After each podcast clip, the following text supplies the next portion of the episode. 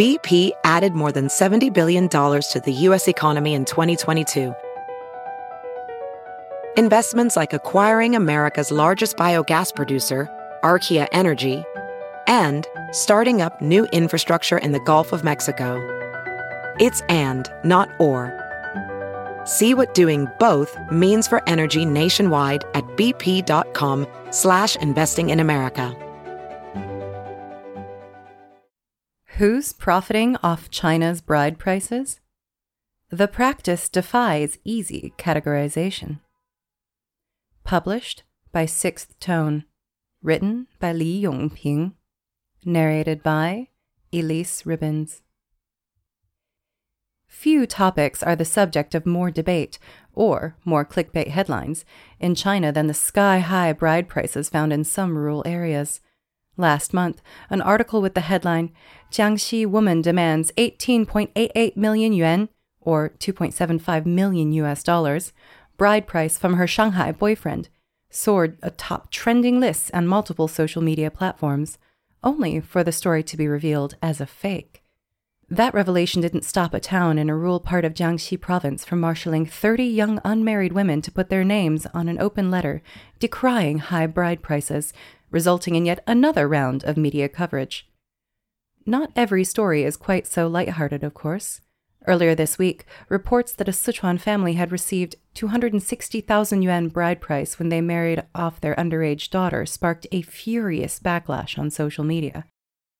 Regardless of the circumstances, attitudes toward bride prices in both traditional and new media are almost universally negative. They are widely seen as an outdated tradition that must be ended as soon as possible. Local governments, especially in northern China, have also sought to discourage the practice on numerous occasions, casting it as an obstacle to stabilizing the rural marriage market.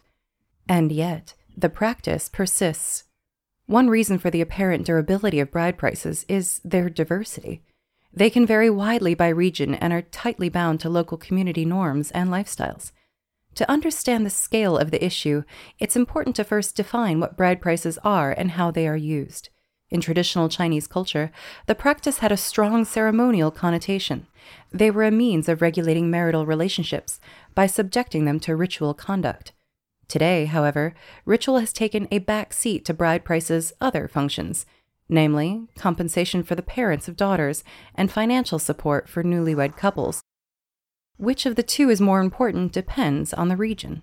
In rural parts of North China, such as Henan, Shandong, and the northern parts of Anhui province, the bride's parents generally don't keep the money for themselves for fear of being accused of having sold their daughter. Instead, the money is passed to the bride for use in married life.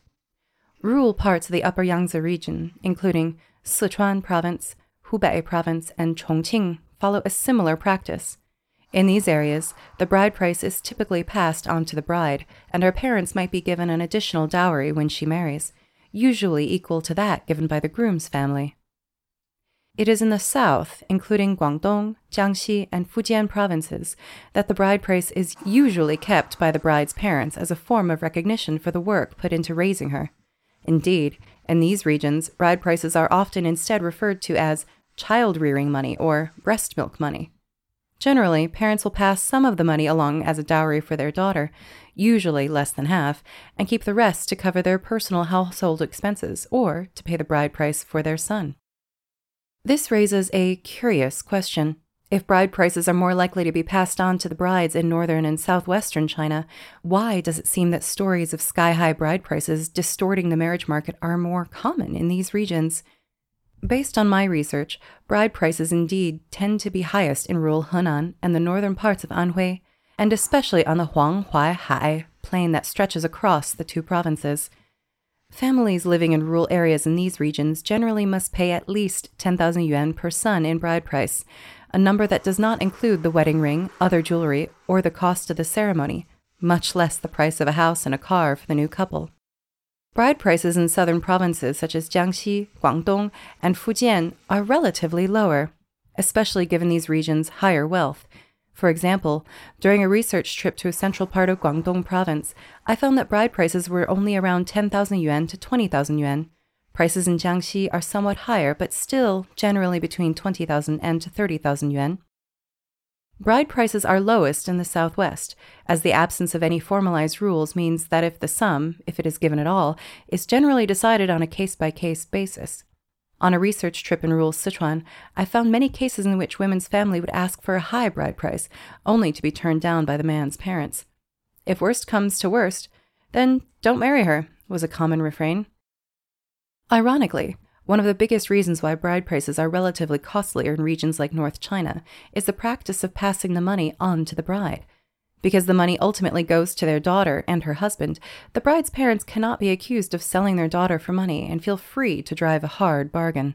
Local cultural norms that hold parents responsible for helping their sons marry only give the families of brides more leverage. In the South, if a bride's parents pushed for a higher price, they could be accused of treating their daughter like a commodity. The other factor pushing bride prices up in northern China is the region's relatively closed marriage market. Generally speaking, the expectation to marry a local increases competition and drives up the bride price. In general, the marriage market in rural northern China is limited to the surrounding areas.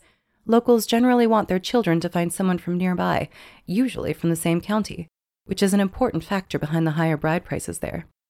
In short, the issue of bride prices is more complicated than it may seem at first. If the practice is to be eliminated, or even just ameliorated, it's important to look beyond the headlines about sky high prices and at the underlying logic. Narrator's note Something that should be included when thinking about this topic is the fact that divorce laws in China don't often give assets equally to both parties.